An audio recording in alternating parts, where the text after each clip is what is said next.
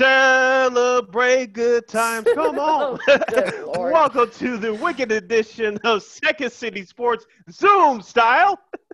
Most people listening to this or watching this will not know what Sid just sang just now. Zoom style, Kool and the Gang celebration, top hit from like the early 80s or something. Go ahead, Sid. Along with Lakina McGee, which is she, I am Sydney Brown. Hello, it's me. You can follow yours truly on the Twitter and the IG at SidKid80. Once again, that's SidKid80. That's S I D K I D 80. S I D K I D 80. You can follow me at Keenan McGee on the Twitter and at Keenan McGee on the IG. You can follow this podcast, Second City Sports, right here on YouTube at WARR Media. Our episodes will drop every Monday and Friday right here on YouTube at WARR Media. Once again, at WARR Media. Our podcast schedule is still the same on Tuesdays and Saturdays at WARR on Anchor. Once again, every Tuesday and every Saturday at WARR on Anchor, which keeps you over to Spotify, iTunes, SoundCloud, Stitcher, Google Play, and the iHeartRadio app. Type in the search engine box on all podcast platforms. W-A-R-R on Anchor. And you can go to our website, weareregalradio.com. And you can follow us on all social media accounts as Facebook, Twitter, and Instagram at WARR Media. Once again, at W-A-R-R Media at, on Facebook, Twitter, and Instagram. Thank you very much in advance for your support. Like, share, subscribe, and tell your friends. Remember our motto, we are unapologetically fun, and we're going to have some fun today. We welcome back friend of the show. He's the Chicago Bears beat writer for the Chicago Sun-Times, and he's the co-host of the the hottest podcast next to ours. uh, it's the Sports Adjacent. Uh, that's with co-host Russell Dorsey and producer Tony Gill, which we'll get into later.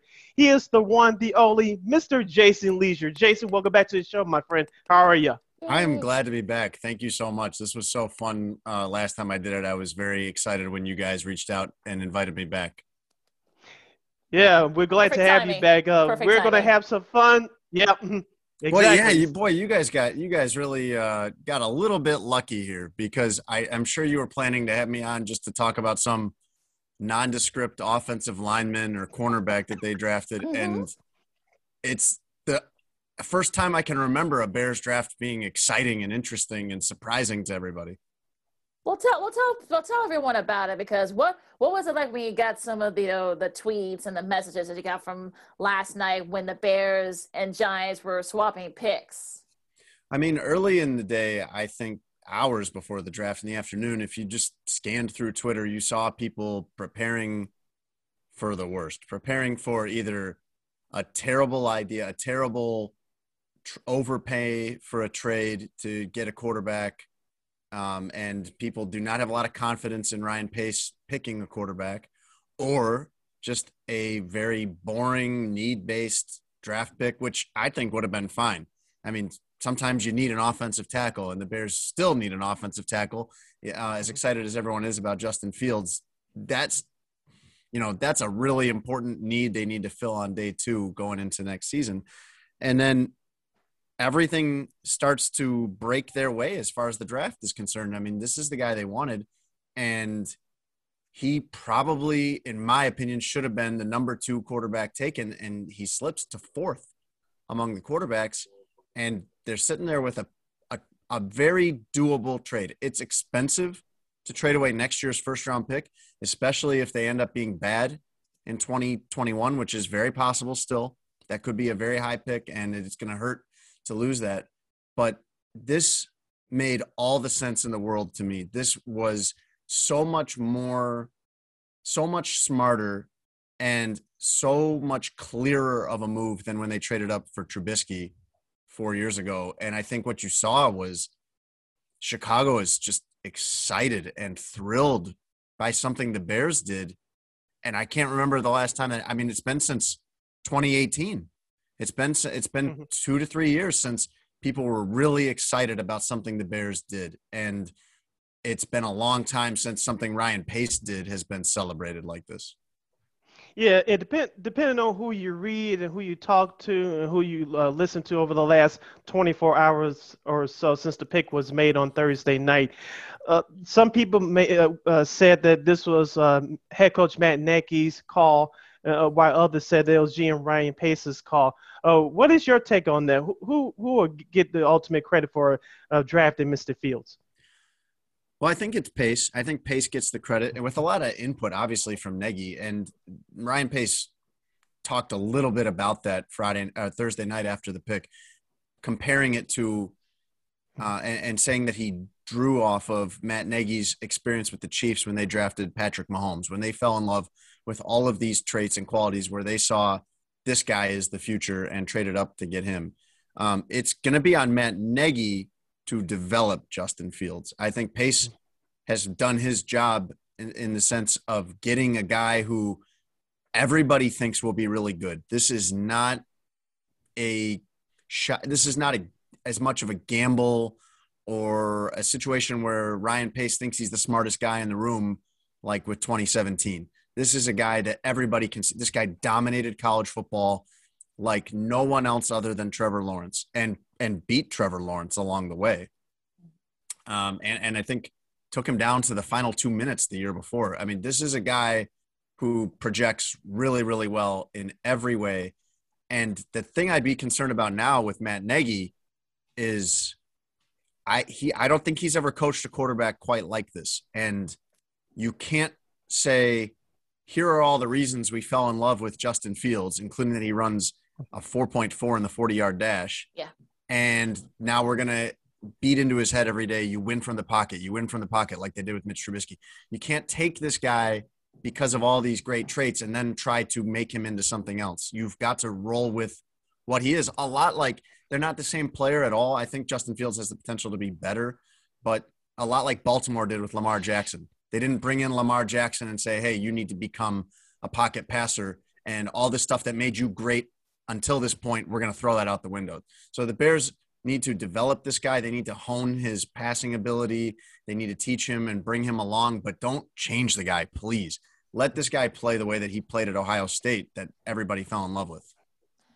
Now, there was a tweet that came up from last month, over last month, that had Andy Dalton, you know, QB1, you know, the Bears put out on Twitter. Now, that came back last night, you know, Thursday night, you know, because of course, you know, with yeah. the Bears drafting just Justin Fields, and of course, Pace reiterated last you know, on on Thursday night that you know, you know, Andy Dalton's our starter, he's QB one, blah blah blah. But do you think that Fields has a shot to perhaps win the starting job, you know, rookie rookie year? I think he's going to get the opportunity, and I think if he blows them away, they'd be crazy not to. You're gonna you're gonna stick with Andy Dalton just because you told Andy Dalton you would, or just because you put out a tweet in March. I mean, if mm-hmm. this guy blows them away, he's going to start. I cannot imagine that with their jobs on the line, Ryan Pace and Matt Nagy would play the lesser of two quarterbacks. That being said, as excited as everyone is about Justin Fields, it would be highly unlikely. And I know Andy Dalton is not a Hall of Famer or anything like that. It would be highly unlikely that he would be ahead of Andy Dalton by the time the season starts it'd be highly unlikely for any rookie in that case to be ready ahead of an 11 year veteran or whatever Andy Dalton is. Um, that doesn't happen very much, even with the very best guys. In a perfect world, if you had a quarterback you could play for another year, and you don't know if you have that in Andy Dalton, you really don't, um, then best case scenario would be to bring Fields along for a year and get him ready to take over in 2022. You saw a little bit of of uh, Miami doing that this past season with Tua, and that mm-hmm. where mm-hmm. he did come in eventually and he did take over. Um, and that was at a time when Ryan Fitzpatrick was playing pretty well overall. Yeah. This is going to be a case more, I think, of Andy Dalton's going to go into the season with the job, and if he plays his way out of that job, he's not going to be QB one anymore. Jason Lieser, the Chicago Bears beat writer for the Chicago Sun-Times, is joining us on the weekend edition of Second City Sports, along with Lakina McGee. I am Sydney Browns. We discuss the Chicago Bears' first-round draft pick of quarterback Justin Fields out of Ohio State. Jason, I had a couple of instant thoughts that came to my head after the after the draft pick on Thursday night, and one of them was uh, wide receiver Allen Robinson. Of course, when we had you on uh, the last time back in January, I, yeah. and I said at that time, and of course our audience knows that I said this throughout last season that, that Allen Robinson was going to stay here due to the franchise tag. Now that's happened. Uh, now it looks like Justin Fields is going to be the future QB of this team. What if you have to give a percentage of Allen Robinson's signing a long-term contract with the Bears? What would that percentage be? The likelihood of it. Mm-hmm Well, I think they should. I think it should be 100%, but I thought that probably for the last year plus, and it didn't happen. Allen Robinson is 26, 27. I mean, he's just yeah. in the prime of his career. And a big part of drafting a rookie quarterback is putting pieces around him. And so right now, you look at where the Bears are, and they don't really have an offensive line to protect him if he was to play this coming season. That's scary. And if they don't have Allen Robinson, then what weapons do they really are they really giving this guy? Anthony Miller's probably on his way out. You're going to draft a, a, rookie receiver who hopefully will be ready to go right away. But um, Darnell Mooney is a really good, promising receiver, but I don't think anybody thinks he's going to be a number one. Cole Kmet, the tight end, is still to be determined. We'll see. The tight ends usually need a year before you start to see them catch on and become weapons in the passing game. So you don't really know what you have around him. The one thing you would know for sure, the one thing you say we can count on this is Allen Robinson, and it, just an exemplary football player in every possible way. The right kind of teammate, the right kind of player, talent, work ethic, everything about this guy is what you want. And the Bears, I think their argument for not paying him what he wants to be paid is that they don't uh, they maybe don't see eye to eye. I know they don't see eye to eye on his on his production. Allen Robinson views himself as a number one, a legitimate number one, top five ish receiver in the league. And they're looking at his stats and saying, well, not really. You're more like about the 10th best receiver in the league. I would probably argue, and Allen Robinson, I'm sure, would agree with this, that he's put up those numbers with who? With what quarterbacks, man? With Mitch Trubisky yeah. and Nick Foles and Chase Daniel and right. I, mean, I think you get bonus points if you do it with them, and I think that if he is playing with a more dynamic quarterback, a more talented quarterback, and Andy Dalton is probably better than those other guys. Andy Dalton is there's it's not really you know a big thrill to sign Andy Dalton, who the Bengals spent ten years trying to decide if he was good or not, and decided that ultimately he wasn't, and then he was a backup for Dallas last year. He's at that stage of his career, but he's still better than Mitch Trubisky probably, and he's definitely better than Nick Foles. So that gives Allen Robinson a chance to be a little bit better this year and begin working on what could be a really dynamic threat with uh, Justin Fields. So the Bears should want to keep that together. And as far as whether Allen Robinson would want to play here, I would imagine he's more excited about it after they've drafted Justin Fields than before. But it's got to come down to money for Allen Robinson. He wants to be paid. And it's not, I, I try to explain this to people all the time. It's not like Allen Robinson needs the money to pay his mortgage or something like that. It's not about, it's not really about the money, even though it is about the money. It's about the respect. It's about this team stop saying all the time how great I am and how much you love me mm-hmm. and pay me the way that other teams pay guys that they actually love. That's how you show respect for a player in football.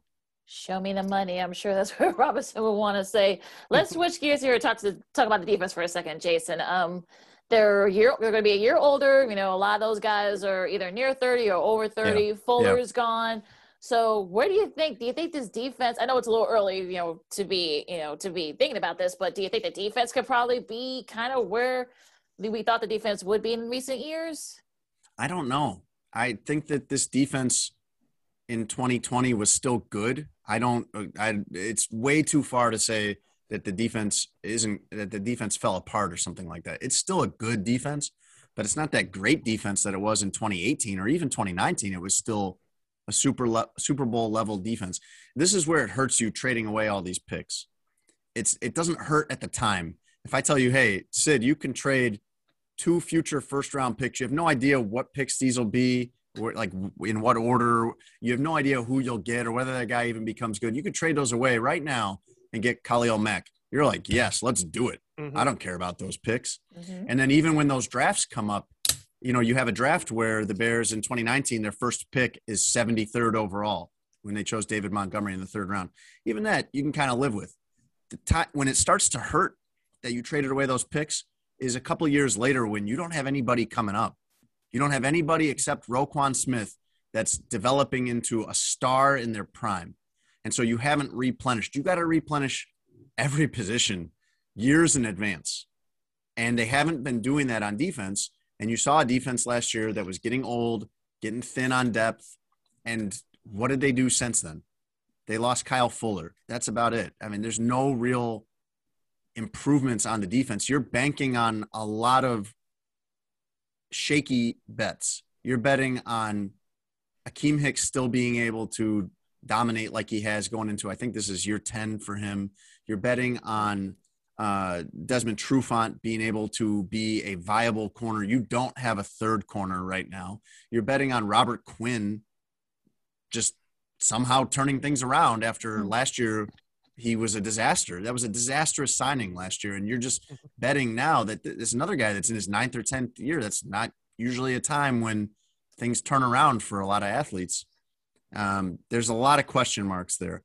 So you're no longer in the position where the Bears have been of, oh, if we could only just figure out this offense and get this offense scoring even 20 points a game, mm-hmm. we'll be fine because that defense is great that defense is still good, but right now I feel like going into 2021, that defense in some ways is hanging on for dear life. Chicago Bears beat writer Jason Lieser from the Chicago Sun-Times is joining us on the weekend edition of Second City Sports, along with Lakina McGee. I'm Sydney Brown. Jason, you brought up the name of Akiem Hicks just a couple of seconds ago. I wanted to go in this direction. Uh, the, as of this broadcast, the Bears are roughly $400,000 or so under the salary cap. Technically, yeah. I know Akiem Hicks's name has been brought up as still potential one of the players getting cut. Jimmy Graham, I know some people brought him up in the beginning of the offseason. I believe he's still here. Uh, Charles yeah. Leno Jr., uh, he was given a contract extension a couple years ago. Technically, he's still here. What do you think happens in the next coming, uh, obviously after the draft, but what do you think happens in the couple of days and weeks ahead before training camp in July? Do all three of those players remain here, or do we see, see a surprising trade uh, this coming weekend in, uh, in the draft? We can move some of those high priced players.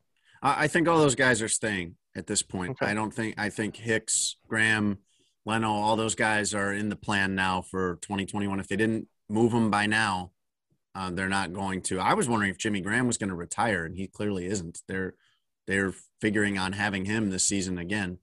Um, four hundred thousand dollars under the salary cap. To put that in perspective of how narrow their margin is, that's not enough to sign your rookie class. So they right now can't sign Justin Fields and whoever else they end up drafting this weekend because you need at least a little bit to sign those guys, even though rookie contracts aren't that big. So something else has to happen. If you move Anthony Miller, he doesn't make a lot. I can't remember his exact cap number for 2021, but it's maybe a couple million. That would help. Um, and I think that's something they want to do anyway, even if it's only for a fifth or sixth round pick. I think they're done mm-hmm. with him and then maybe a restructuring or an extension for somebody. The Bears have been doing that a lot. They don't necessarily need to do a big one to make enough room to sign their rookies, but that's what I think will happen. It's a this is so when you asked about uh, you know what they might be doing cap wise, it's not going to be anything exciting. It's not going to be anything interesting, which is a good thing in this case. It's not going to be anything horribly upsetting either, like you know losing a, a, an all pro level corner and Kyle Fuller. Um, it's just going to be some accounting type things, or maybe moving Anthony Miller, or something like that. Could be interesting to see what they do. So let's talk about the elephant in the room. Um, Aaron Rodgers, you know, all types of rumors are coming out. You know, he wants to say he doesn't, and then you know all this other stuff. So, what, what's your prediction? What do you think, Aaron Rodgers, or where does he go? Does he stay in Green Bay? Does he go to San? Well, you don't need to go to San for now, but does he go to like maybe Vegas or Denver? Seems to be the hot rumor right now. What What's your uh, your synopsis in this? Well, they're not getting rid of him. There's no way. I mean, you wouldn't trade Aaron Rodgers, would you? For anything. what, what if what if the offer yesterday, Lakino, was that the 49ers were offering the number three pick and maybe one other first in the future for Rodgers. Would you take that deal if you're Green Bay? Would you oh, take that no. for the reigning MVP? No, no, way. no I mean, way. They were, no way. They were they were right there. They were in the NFC title game last year, and they've got the they've got I think the best quarterback that we've ever seen in football. I think he's the greatest quarterback of all time. I don't think anybody has brought what he has brought, and you know that's going to change eventually. With Mahomes will will take that spot by the end of his career, but for now Rodgers is the best. And I would not let him go, and I don't think Green Bay would let him go. the thing that makes it really interesting to me is that he's an unusual guy. He's got a lot of interests beyond football. He has made a quarter of a billion dollars in his career in football salary. It wouldn't be the craziest thing for Aaron Rodgers to say, fine, I just don't want to play. I mean, he's done everything. He's won MVPs, he's made the money, he's won the Super Bowl. He has all these other things he could pursue. He could go be the host of Jeopardy. Um, I think that's a pretty high paying job. Maybe not what he would make in football, maybe not 40 million a year, but who knows? Um, I he's the guy who would he's the guy who would do it if any star was going to walk away just because they wanted to and they just didn't want to play for their team and they didn't have and the team wasn't going to trade them. I feel like Aaron Rodgers would do it. Going back to the Bears quarterback situation, Jason, now that Justin Fields was uh, selected on Thursday, most NFL teams uh, don't keep three quarterbacks on the roster any, uh, anymore. Uh, what happens? What do you think will happen? Uh, what ha- What do you think happens to Nick Foles at this point? Do you think it just get flat out cut, or do you think the Bears will try to trade him for a six or seven round pick this weekend uh, d- during the draft? I think what's going to happen for Nick Foles is he's going to spend the next two years cashing checks, and good for him. But that's not good for the Bears. Uh, this was a disaster deal from the beginning. Mm-hmm. This I, this is not revisionist history from me. I don't know how other people felt about this, but I thought this was a terrible idea from the beginning. When you're so bad off at quarterback that your plan is let's take a guy the Jaguars are thrilled to rid themselves of. Let's do that. and let, and while we're at it, let's pay a lot for it. Let's give up a fourth round pick and give him guaranteed money for 3 years. Well, what are you doing? and and this is not some mistake that Ryan Pace made at the beginning of his career. This was a year ago, Sid. Mm-hmm. Yeah. I mean, yep. This was a disaster. This was a guy who I, I know that people love Nick Foles' story. I love Nick Foles' story. It's a cool story. It's one of the coolest stories I can think of in the history of sports, where this guy who is basically a, a lifelong journeyman and backup comes in at just the right time and ha- and gets hot, incredibly hot, Mm-hmm. and leads the Eagles to the championship. That that is as cool a story as you're going to find in sports. It doesn't mean that he's a good quarterback. It doesn't mean that he's really been a good quarterback over the past decade. He's bounced around to all these teams for a reason. And mm-hmm. now Jacksonville, I, I, I thought, and a lot of other people thought they were suckers for falling for that and saying, here, yeah, Nick Foles, he's going to, this is his time. Let's give him an $80 million contract. And Jacksonville realized in a couple of months that they were wrong and everybody thought the Jaguars were going to have to give up something to get rid of him. You know what I mean? Like they do in the NBA. Staple mm-hmm. a second round pick to him to get someone to take him. And instead, the Bears are offering a fourth round pick. And then the Bears commit themselves to this guy when he can't play. He had that great game against the Falcons when he came in last year and then was a disaster after that. I mean, how bad do you have to be that they will admit their mistake and go back to Mitch Trubisky late in the season with the playoff hopes on the line. Mm-hmm. And I don't think they can trade him because I don't think the rest of the league will fall for that. I don't think anybody would give up even a sixth or a seventh round pick to bring on that contract. And the Bears are on the hook for that contract, not just this year, but next year too. So I think they're going to carry three quarterbacks, and Nick Foles is going to be oh, there in kind of that Chase Daniel, really expensive, oh, boy. um, extra quarterback coach type role yeah, probably more of a mentor to Justin Fields, no doubt. So let's talk about the whole for, first round for a second, there, gentlemen. Um, Jason, what, who are your outside the Bears? You know, of course, picking Fields. Who are your sort of surprises, steals? You're like, wait, huh? That guy kind of, the guy sort of a reach at that number. What, what was sort of your your breakdown from the Thursday night's first round? I just thought it was interesting where the quarterbacks landed. I thought it was interesting that regardless of who took Justin Fields back in February, everybody believed he, or even in March, I think, uh, everyone believed that Justin Fields was the best quarterback other than Trevor Lawrence. And those guys were going to go one and two.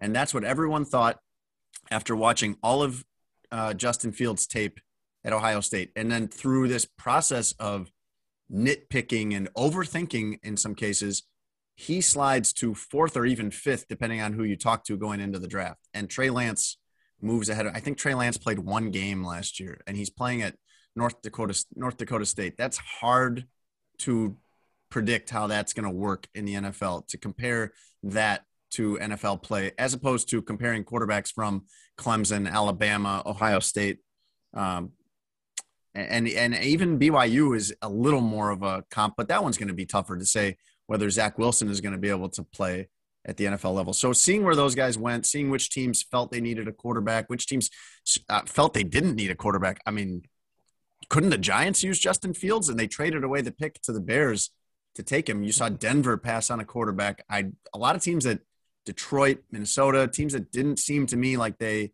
have a long-term answer at quarterback didn't take one. And then New England does and it's it's always scary whatever New England does. Anything they do, you always think like, man, he probably knows something. And uh, I wonder how I wonder how Mac Jones is going to turn out, getting a really good opportunity there. Sometimes, really more talented quarterbacks end up in bad spots, and they never develop because of that. And less talented quarterbacks land in perfect spots, and that's why they become really good because they are brought along expertly and that's that's what that's the situation the Bears are in right now. You know, you wonder if the Bears had gotten Deshaun Watson or Patrick Mahomes four years ago, would they have ruined him? And if Trubisky had ended up in Kansas City, would they have made something out of him? You always wonder that with quarterbacks, and that's going to really be something to watch this year. Do these guys, these five guys that everyone thinks are really good, who's really the best of them talent wise, and who is really going to benefit from being in the right spot uh, Mac Jones probably is the fifth best out of those five, but I wonder what his career is going to be because he landed in such a with such a great organization. Such, I mean, if anyone's going to maximize him, it would be them. I think for me, Lakina, as I said in our last episode, I thought the Atlanta Falcons would draft Justin Fields. Of course, they go with the tight end Kyle Pitts out of uh, out of Pittsburgh. So I no, Florida, I should say. Sorry. Yeah. Uh, he, he he goes to to Atlanta. I, I said that the Falcons would have drafted Justin Fields, uh, the draft would have been all messed up. But mm-hmm. I think to your point, Jason, about Bill Belichick, or as we call him on this show, Bill Belichick, I, I, thought well Justin Fields. Uh, you you wouldn't mind if he was cheating for your team, Sid. You wouldn't mind if he not. was over there on the not. Bears sideline doing all that. You'd, exactly. you'd take every bit of that. exactly. You know, you'd, you'd be the fall. You'd offer to be the fall guy. You're like, I'll play those footballs. No exactly. problem. I'll plant those cameras. No problem. exactly. But Thank you. it's the teams that you just mentioned, Jason, that, that passed up on Justin Fields, like Carolina. Of course, yeah. now they have Sam Darnold in Denver. Now they have Teddy Bridgewater. Uh, I think Bill Belichick would have uh, taken Justin Fields to the Bears to move up to get uh, Fields. But uh, it, it, it was a good pick for New England to get Mac Jones. Like you said, he knows something that most people don't know. And I, I wouldn't be surprised. I'm not I'm not going to sit here and say that he's going to be the next Tom Brady, but I wouldn't be surprised if Mac Jones stays there in New England. He has a good, solid career there. That's that. That will hurt if that happens. If he outperforms, that will hurt the Bears. That will hurt Ryan Pace. That'll sting a little bit for Chicago if he ends up outperforming Justin Fields, because mm-hmm. that was their choice. Once they moved up, the guys that were left were Fields or Jones. They could have chosen out of mm-hmm. those two, and I, I would have chosen Fields for sure. I would have chosen Fields. I mm-hmm. would have taken him out over anybody except Lawrence. So I I think that will work out, but that's going to be interesting to watch. Those will be the two guys you compare going forward now if you're in Chicago. Oh, definitely. Um, I think for me, um, you know, Sewell, you know, I, I look, I thought that the Bengals were going to get him, but you know they went with you know Joe Burrow's former teammate at LSU, Ja'Marr Chase, which you know was a good pick, but you know the Bengals need white need a line help, and maybe they'll maybe they'll do that later on, you know, as the as the draft goes. And look, I think Najee Harris, you know, the Steelers got their guy at 24, and also too he hosted a, a draft party for some kids at a shelter that he lived in. If you guys know his story, he lived at a shelter for many years before he ended up you know, being adopted and end up going to Alabama, of course, you know, doing some great things there. And um, I, I, think that's it. I mean, pretty much everybody kind of went where you expect. I mean, look, Northwestern had two first rounders for the first time mm-hmm. ever. So you got to yeah. give props to Coach Fitzgerald and what he's done. I mean, Greg Newsome Jr., he ends up going to Cleveland. And, and, and look, I, I think that if you're, and Slater ended up is a, you know, now he's going to be protecting um, Herbert's blind side over at um, Los in the, with the Chargers. So I would say, look, Northwestern getting two first round picks. I mean that that's great. And look, not nothing was really like you know, oh my God, you know they they reach for this guy. So I, I think that it kind of went what you expected. Maybe the names, the order was probably a little bit different, but I think pretty much everybody with, with everybody kind of went where they were supposed to, and it kind of went according to script for the most part. Jason Lieser of the Chicago Sun-Times Bears beat writers join us on the weekend edition of Second City Sports, along with Lakina McGee. I am Sydney Brown as we head down the home stretch of this conversation. Jason, let's switch it up now and talk about your podcast, uh, The Sports Adjacent, part of the House of L Network. That's from, from Lawrence Holmes, midday yeah. host of 670 The Score, WSCR in Chicago. It stars yourself, along with another good friend of this program, Russell Dorsey, Cubs beat writer of the Chicago yeah. Sun-Times, and Tony Gill, your executive producer. Uh, I'll share a little story. I worked with him as we were working with the Dean Davis show uh, a few yeah. years ago. He is a great young man. He's a great talent, and so he's an up and rising star in this business. People, if you haven't paid attention, you better pay attention to him now. I oh, really oh, yeah. mean that. But uh, working with him, I saw the beginnings of Mr. Gill. Yes, he has some outrageous hot takes. I know he, he tries to uh, stir the pot a little bit. I kind of do that too, but Tony Gill is, he steps out there just a, a little bit more further than just I do. Just a little, right? Just a little. You guys, bit. let me say this in all due respect, and we're having fun with this. Hmm. You guys are getting the full boat, and then so we're working with Mr. Gill. So talk to us about how that project uh, came about. It's ridiculous how much. I mean, this was a project that Russ and I have had in the works for six months at least before it debuted. And we've spent so much time and so much effort in this on this. And now two months into it actually being a thing all anybody ever wants to ask us about both of us is tony. I can't believe tony said this. Why did tony say that? Does tony really think this? What's, what's it like having to deal with tony all the time? And tony is Tony is one of my closest friends and has been for most of the time I've lived here.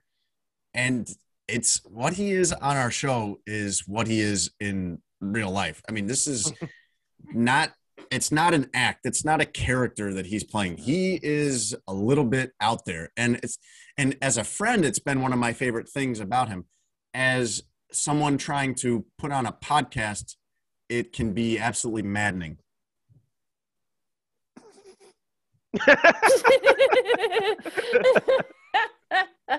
wow. Uh yeah, how do I top that? So um you guys just I, I listened to the podcast. It's a great podcast. You guys should definitely check it out.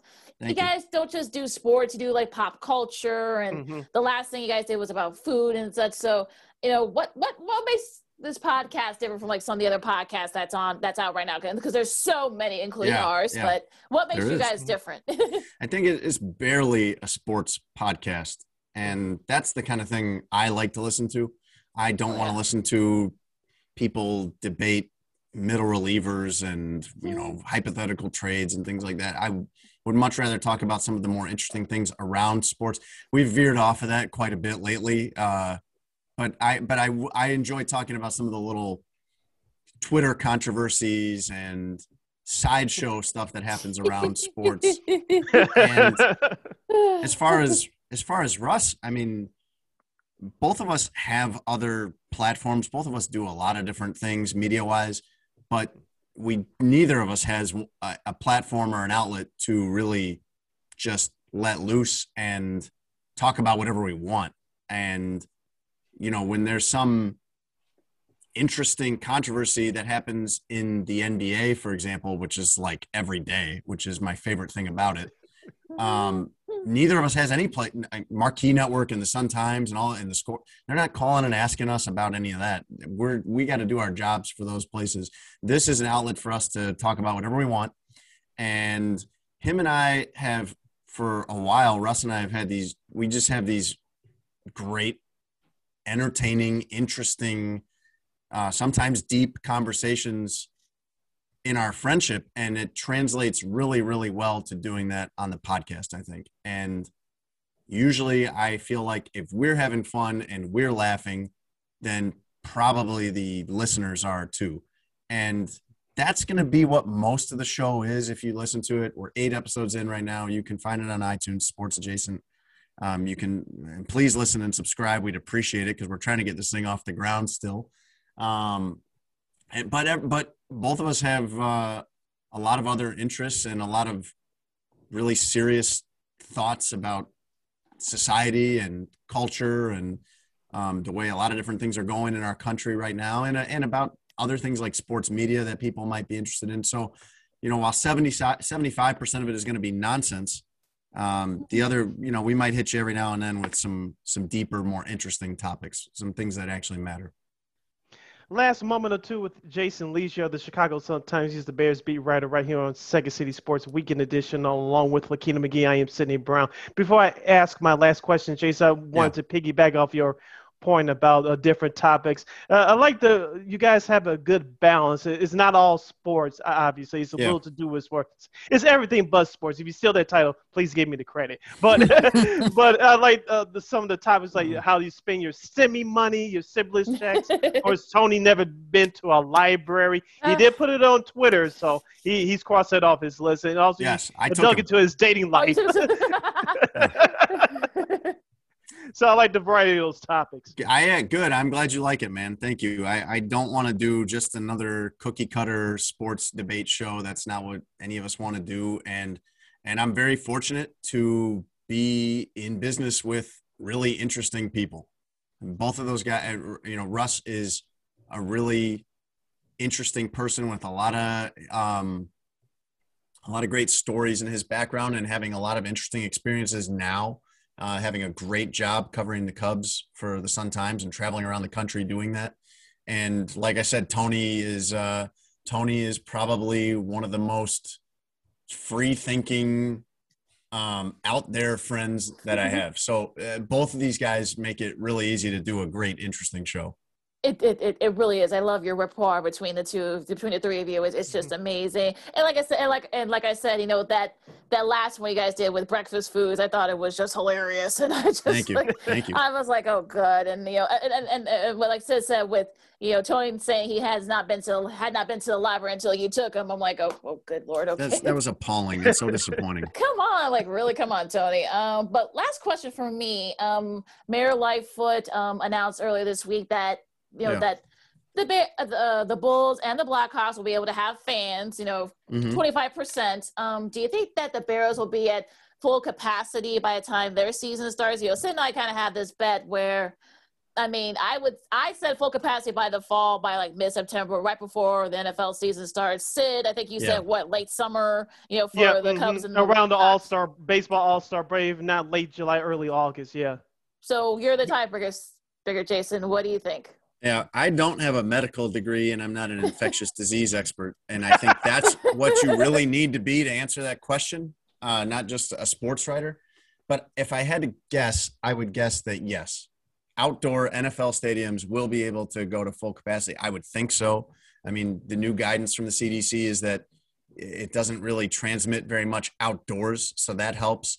But one of the things that the NFL does that they did that they've done throughout the pandemic that's been smart is they don't they haven't been making decisions until they've had to. So they didn't make a decision on the 2020 season and training camp and things like that until summer. They don't do it. They're not going to say now, let's have full stadiums or let's commit to 50% capacity. They're not going to do that now. They're going to wait and see how things are at. See how you know, see what the vaccination rates are, see what the positivity rates are. I mean, who knows? I think you could say this at any time but really in the last year you can sit here and say it and mean it. Who knows what things are going to look like four months from now? I mean who which of the three of us has any idea what the country is going to be like what chicago is going to be like what just general society as far as being in crowds and and, and guidance and restrictions and social distancing is going to be like four months from now? That is so far away that a lot of things could change. And that's why the nfl isn't isn't making these uh, these concrete declarative statements about what they're going to do. Last question from me, Jason. We'll end it on a fun one. Of course, Verzuz is an entertainment company that have been ha- that have been having these uh, battles between music artists from the R&B and hip hop world for the last year or so. You had yes. uh, Snoop Dogg and the now late DMX who just passed. You had Brandy and Monica. You had uh, the old school group, uh, the Isley Brothers, and uh, Chicago's very own Earth, Wind, yes. and Fire, yeah. which was great. I enjoyed it. Steve Harvey, I love you, but you're not the whole show. Please sit down. But with that being said, I want to ask you, Jason, dead or alive, what two music artists, or it could be an artist and or a group, dead or alive, that you will put up against a battle and you will watch? Uh, what would those uh, music groups be and why? Man, um, I got to pick two that bat. See, I, this is what I wouldn't be good at is who would battle. Uh, do they have to be in the same genre? Because I think it'd No. be interesting to watch. They don't have to be. No, yeah, no, not It'd be interesting all. to you can mix peop- it up. Mm. It'd be interesting to watch people that were of different genres. Uh, I would want to see Jay Z and Otis Redding. Ooh. Hmm. Okay. Okay. Shake things up. We like it. We like Yeah. it. Interesting. Okay. Yeah. Interesting. Yeah, they got you. You know, Jay Z's got a whole library, and Redding. You know, even though his sadly career was cut short and Right. life was cut Mhm. short, I think Yeah. he's got a pretty good. He's got a pretty good library of music. I I would love that. That'd be And I- cool. I like. I'm a big fan of both of those guys, and uh, I I kind of thought of it because Jay Z and Kanye West sampled one of Otis Redding's songs on Yeah. Watch the Throne, so maybe Mhm. maybe they'd have an appreciation, and uh, it, it, I think that'd be interesting. I'd watch that.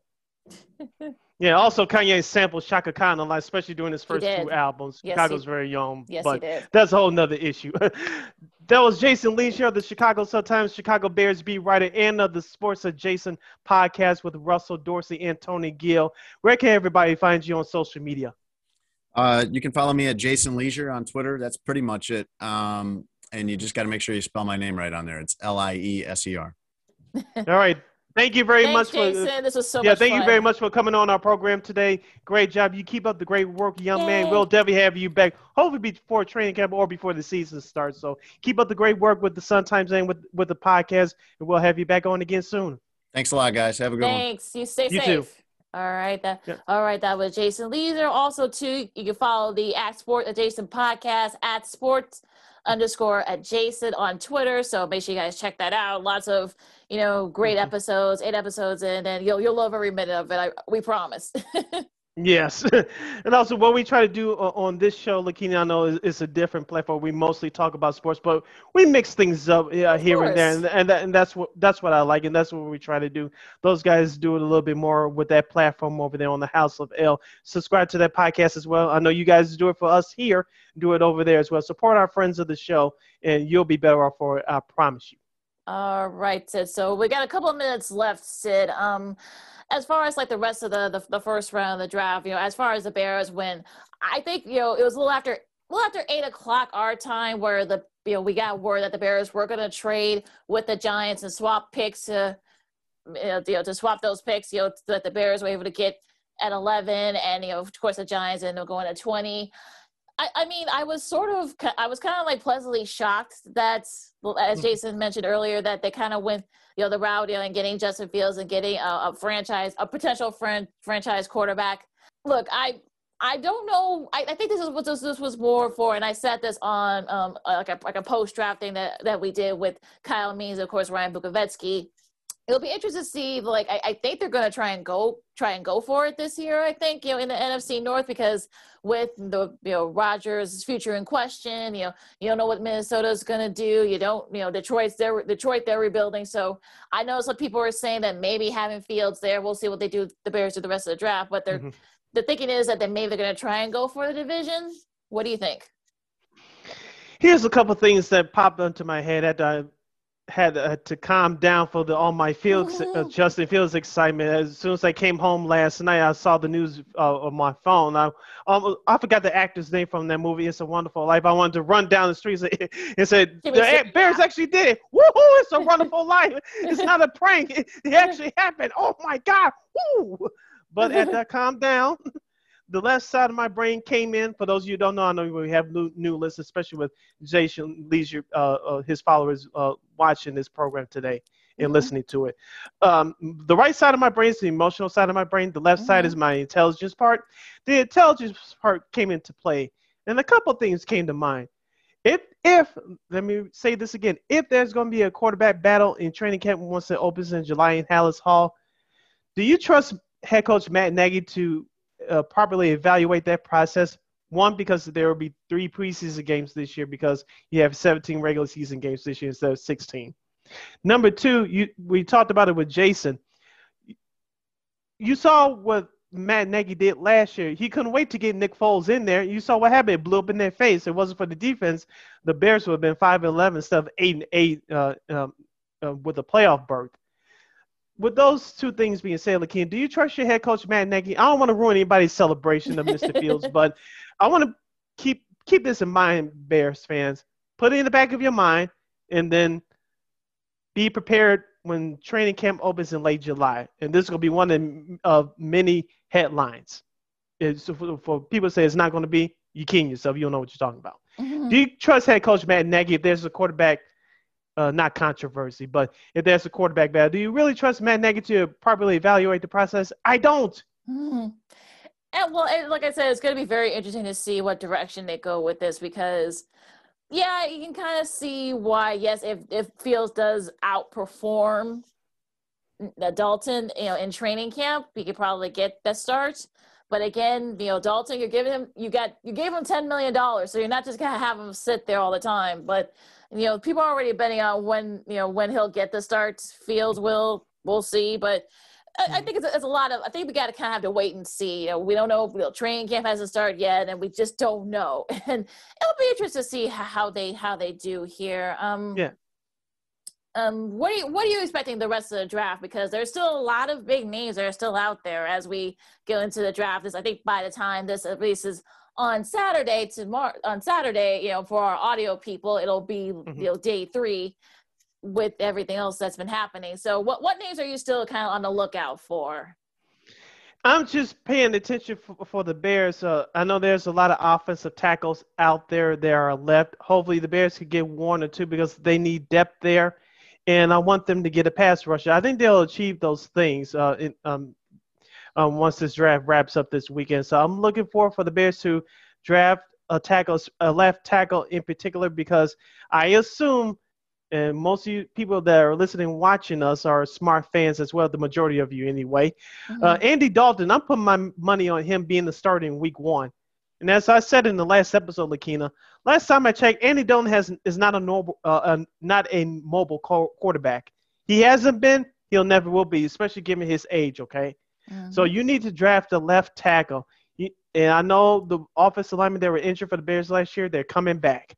But as Jason Lieser said when he was here the last time in January, you don't know how the offensive line is going to perform. Yeah, they did well last year with the injured pieces that were out, but with all those guys coming back, do you think the same thing is going to happen in the game? You just cannot predict.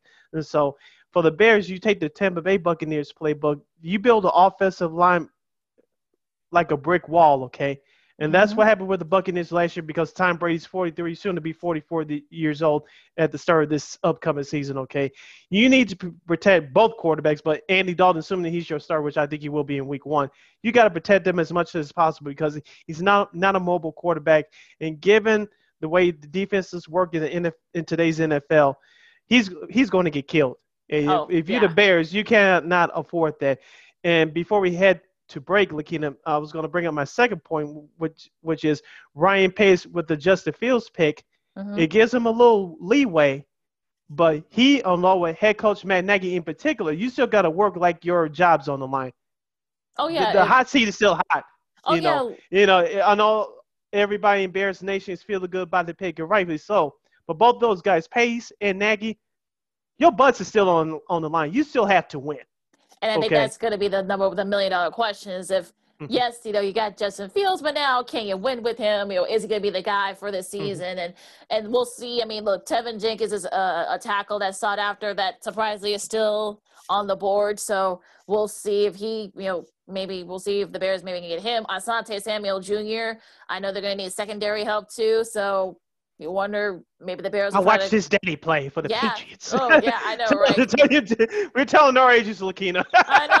Look, look. When I saw Jevon, look, look. When I saw Jevon Horn get drafted by Carolina, I was like, oh Lord, that's the oh God, Joe Horn's got a kid in the NFL hey, now. Patrick Surtain, his son got drafted know, yes. on Thursday. I'm like, man, I'm getting oh, old. Oh God, it makes you. Yeah, you won't hear me say that too much on this podcast. yeah, it, it, it's crazy, right? You make you know, time flies, Jesus. But yeah, yeah I mean, yeah. look, you still got a lot of names out there too. So we'll we'll see. I mean, look, there are a lot of names out there. I think. Well, look, we'll, we'll talk about it on, on Monday. You know, we won't have grades or anything like that, but we'll talk about like how the teams, especially the Bears, how the rest of their draft plays out. But should be a lot of fun. I mean, look, I thought the first round was great, although Kadarius um, Toney's, um, I, I'm assuming that was his mother that was wearing that weird like uh, I don't know what that was, that pink out the zipper in the front. I don't know what what that was. You know, he got drafted by the Giants. You know, a great wide yeah. receiver, from Florida. Um, I, I that that kind of threw me off a little bit for the rest of the night. I'm, I'm still like I had nightmares about that last night, but I, I, just uh, I, I, just kind of threw me out there. But they, but look, everybody there there was no anything weird or there were no like you know dogs, you know, in the draft room. Or although when Sewell got drafted by the Lions, you know, the, the, the way their brass was celebrating, you think they just got Aaron Rodgers. It was just, it was great. But I mean, look, look, he was, look, he opted out after the first game. He is actually a great um, tackle from Oregon. But, mm-hmm. you know, look, you need somebody to protect Goff blindside because he's going to need it. But mm-hmm. I thought that was pretty good, nice moment. But look, seeing all the mm-hmm. moments and the stories of some of these players, like that, that's what the draft is all about. So. Well, at least uh, Lions head coach Dan Campbell will be buying his kneecaps off just yet. oh no, he might sit on him too. So, but oh. he might sit on him too. Look, DeVonta Smith ends up going to Philly. You know, I think Hurts will. You know, got yeah, that's a great pick, and also Miami's pick uh, with Jaylen Waddle. Yes. Oh, that, yeah. To Miami, that's uh, that could be a great pick as well. So I, I, I love those two picks. I'm glad you brought those up one of um, the Baltimore's face Rashod Bateman from Minnesota. Look, Lamar mm-hmm. definitely needs some weapons to throw to, so I think that that that's uh like that always helps. You never have too many of those. Etienne ends up reuniting with Trevor Lawrence, you know, in Jacksonville. So look, a lot of great stories, and we'll have we'll probably have more when we reconvene on Monday and talk more draft. Yeah, the first round was a little bit better than what people expected. I thought it was going to be a little bit of a shakeup, but it, uh, it didn't turn out that way. Maybe the later rounds will we'll see those. We'll see, like you said, we'll review uh, all the surprises and non-surprises in our next episode. So, uh, it, it the draft was uh, the first round was very interesting on Thursday. It should be uh, more interesting as uh, they wrap it up this weekend uh, in Cleveland. Well, well, one question before we go to break. Were you surprised that Trey Lance ended up going to San Fran? A little, a little, but you know, it came down to him and Mac Jones, and I know head coach uh, Kyle Shanahan for the 49ers. I read somewhere uh, Thursday, uh, he was the only person that knew and, and all that. As we tell you on this program around this time is lion season so mm-hmm. so anybody can throw anything out there to maneuver themselves or not have the other teams look at their potential uh, guys so uh, after the the calm of the storm that's passed away I, I wasn't too surprised like oh okay but after the emotions settled down I'm, I'm not shocked at all but as as as we uh, say said uh, the last couple of episodes we'll say it again Jimmy G i.e., Jimmy Garoppolo, you're on the clock, brother. Yeah, absolutely. So, Sid, I'm ready. Are you ready to take this like 20 second timeout? Yes. so we can kind yes. of take a stretch and yes. look. Of course, yes, I need to re- re- refuel, refresh because we got a lot to talk about oh, in, yeah. in, this uh, next segment. Uh, the White Sox get back on track. The Cubs uh, in Atlanta. Uh, you need to get the heck out of there fast, but I think there's just more problems than the Atlanta Braves. I'm just saying. Mm-hmm. And we got to uh, talk about uh, a couple other cities are potentially moving to full capacity in stadiums in terms of baseball. And we got to get to the best and worst of the NBA the, from this past week and give you some of the key games from this upcoming weekend to uh, pay attention to. All that and more is straight ahead. Along with Lakina McGee, I am Sydney Brown. You're listening to the weekend edition of Second City Sports. We'll see you on the other side. Welcome back to the second half of the weekend edition of Second City Sports Zoom Style. Zoom Style. Along with Lakina McGee, which is she, I am Sydney Brown. That's right, haters. That's me. you can follow yours truly on the Twitter and the IG at SidKid80. Once again, that's SidKid80. That's S I D K I D 80. S I D K I D 80. You can follow me at Keenan McGee on the Twitter and at Keenan McGee on the IG. You can catch this podcast, Second City Sports, right here on YouTube at WARR Media every Monday and Friday. Once again, you catch Second City Sports with a sneak peek on the visual every Monday and Friday right here on YouTube at WARR Media. Once again at WARR Media. You can catch the audio version of this audio version of this program still on the same schedule every Tuesday and Saturday That's at WARR on Anchor. Once again, every Tuesday and Saturday at WARR on Anchor, which kicks you over to Spotify, iTunes, SoundCloud, Stitcher, Google Play, and that iHeartRadio app. We're available on all podcast platforms. Make sure you type in that search engine box to find us, W A R R on Anchor. And you can go to our website, weareregalradio.com for more details. That's W E A R E R E G A L radio.com. And you can follow us on all social media platforms. That's Facebook, Twitter, and Instagram at WARR Media. Once again, at W A R R Media. That's Facebook, Twitter, and Instagram. Thank you very much in advance for your support as we spring on to the month of May. Like, share, subscribe, and tell your friends, folks. Yes, and since we are broadcasting from right here in Chicago, Lakeena, let's tell everybody the good news, at least on one side of town, and that's the Chicago White Sox. The Southsiders got back on track by winning the day-night doubleheader over the Detroit Tigers uh, on Thursday by the score of three to one in the first game, eleven to nothing in the second game after uh, a piss poor effort. Excuse my French for the kids that's listening. After a terrible effort on Tuesday, where the Tigers committed five errors, you only scratched out two runs. Uh, after that four-game winning streak was snapped, but they came back on Thursday to sweep the doubleheader of cheating ass AJ Hinch and the Detroit Tigers. Uh, you get you're getting ready to face the Cleveland Indians for three games at home this weekend on the south side of Lakeena. Uh, my quick takeaways from that series against the Tigers: Dylan, Cease looked great in that seven innings shortened doubleheader game with a career high nine strikeouts. Uh, it was a, his first career shutout. The first game. Carlos Rodon pitched his you know what off. It, obviously, it wasn't a no hitter, but he kept the Tigers lineup at bay. Uh, as I said before, Lakeena, Yoan Moncada is coming around. We've been telling y'all for the last couple weeks. Don't worry about him. He's going to be okay. He hit another home run on Thursday in game two of that doubleheader. And the Yamaneta, Yermin Mercedes, he's still the, the one of the hottest stories, if not the hottest surprise in baseball. He keeps doing it.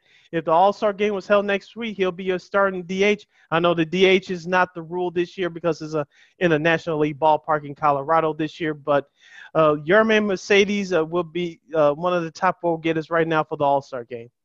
Yeah, I, I really like that performance by him, and also too by the White Sox. They needed that. That ball is still that, going. yeah, also, I think they still haven't found that ball yet. I think it's I think it's out in Aurora. I think, but um, but like, this was this downtown. Was a, yeah, this was this was a this was a series that they really needed. I mean, they they they lost an opener, but then they were able to come back and you know sweep that that day night doubleheader. And Cease looked really good. I mean, there have been I know there have been a lot of White Sox fans have been very hesitant on Cease. I mean, because there have been some mm-hmm. games where he showed his great stuff, like you just saw a couple of nights ago, but then there have been some nights where he's been just terrible. And I'm glad mm-hmm. we got the good Dylan Cease, but let's hope that he can keep it up the rest of the season. And look, you know, Leury Garcia looked really good in that, that second game of that doubleheader where the Sox, Yes, it's Larry, not Larry. Larry. It's yes, not yeah, Larry. I don't know. I don't know where people always think that it's his name's Larry, but he keeps saying it's Laurie, folks. Come on now. Thank he's been telling you that Thank for you. he's been telling you that for years. But I mean, you know, that was a that was a nice sale, a nice performance by him and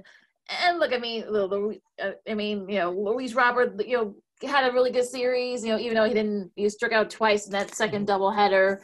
But look, I think that this is what you want at this point. Look, the White Sox are 14 and 10. They're in second place in the AL Central. This is probably this is where you want to be. You probably thought that maybe it'd be a little bit better record wise, but look, I think this is probably the best place, the best case scenario for the White Sox you know for the White Sox right now. And I think look, I know that people are going to be you know going crazy over what happened in that first game against the Mm-hmm. Tigers, where we can kind of tell that maybe maybe La Russa should have pulled some guys. You know, all everyone was blaming La Russa. It is it is going to be for the rest of the season. You know, the wins. You know, people are like, yay, you know, good for you know Yerminator and Garcia and Tim Anderson. But yet, when someone loses, like, oh, I guess it's La Russa's fault then. Whenever they lose, so I'm hoping that that's not the case the rest of the season. But look, I think, like I said, you're 14 and 10. You're right there where you need to, where you want to be.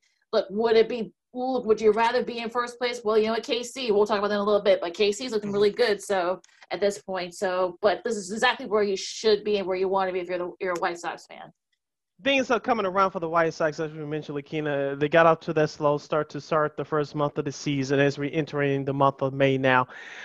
Uh, you're getting a couple of guys back. Luis Robert, uh, he had flu-like symptoms the other day. Thank goodness it's nothing serious, so he should be On okay. COVID, so yeah. La- uh, Lan- yeah, Lance Lynn is going to start tonight's game. As you can see, this afternoon, I should say, on FS1 in game two of that series against Cleveland. Lance is coming back. And of course, Giolito will pitch on Sunday. He didn't have uh, the uh, world's greatest outing on Tuesday, that the game that you were referring to. I thought Lou should, should have pulled him an inning before, but Giolito needs to uh, get back on track, and I think he he will be fine.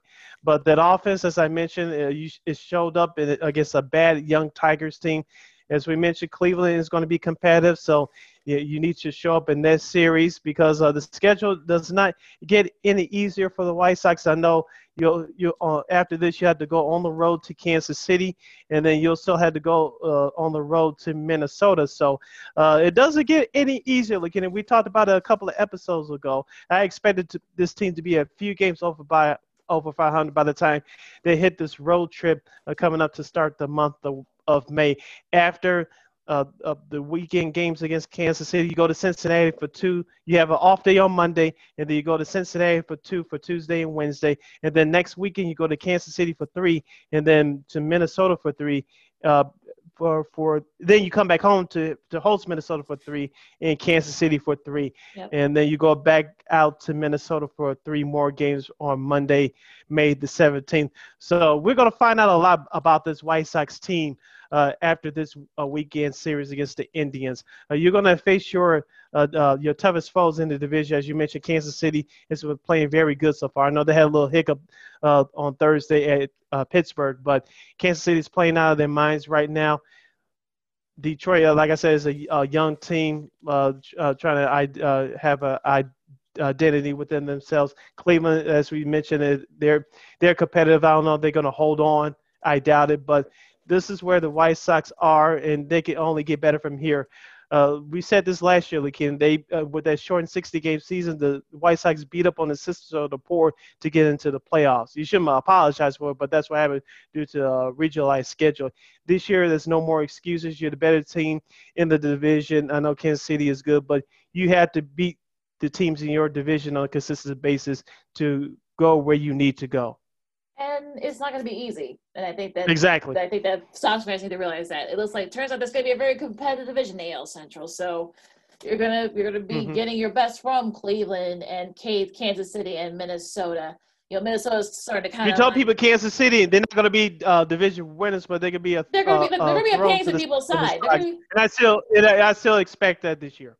Yeah, I mean they're going to be pains at people's side, no doubt. I know, like I know, as is according, Minnesota's eight and fifteen, but I don't think they're going to be that bad the rest of the season. I think they are going to kind of going to start trying to find their groove a little bit. So, look, I think if you're the White Sox, you're in a pretty good spot right now.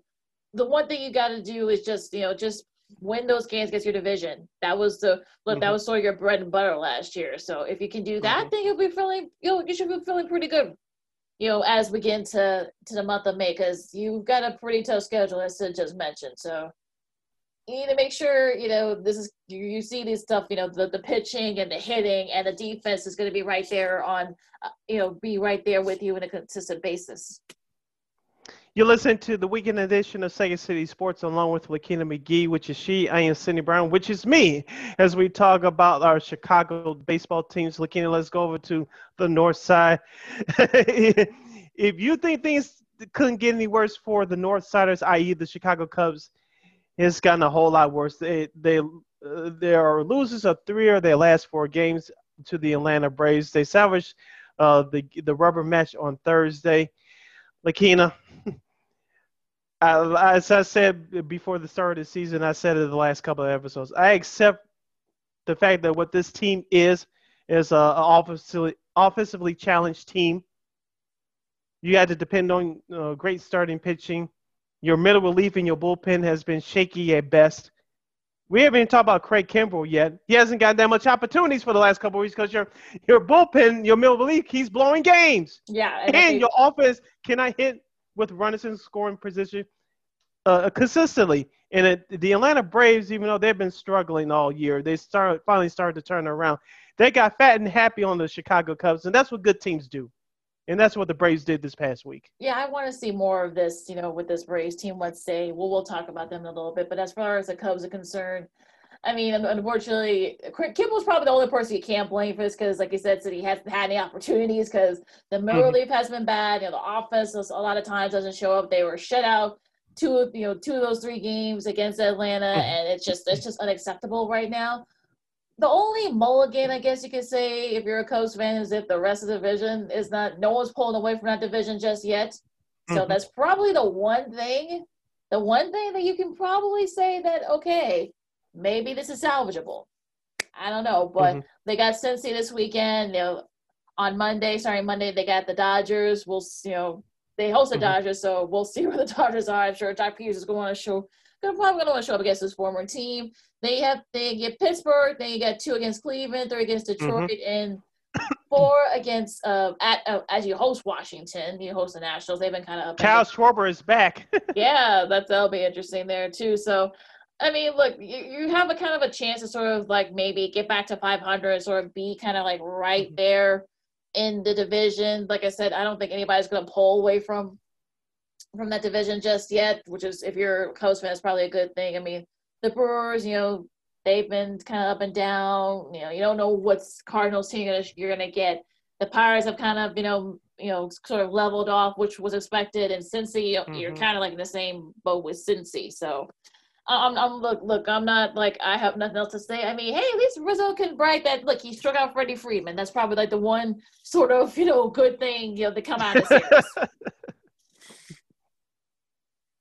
yeah, who looked better as a position player as a pitcher, the Yerminator or Anthony Rizzo?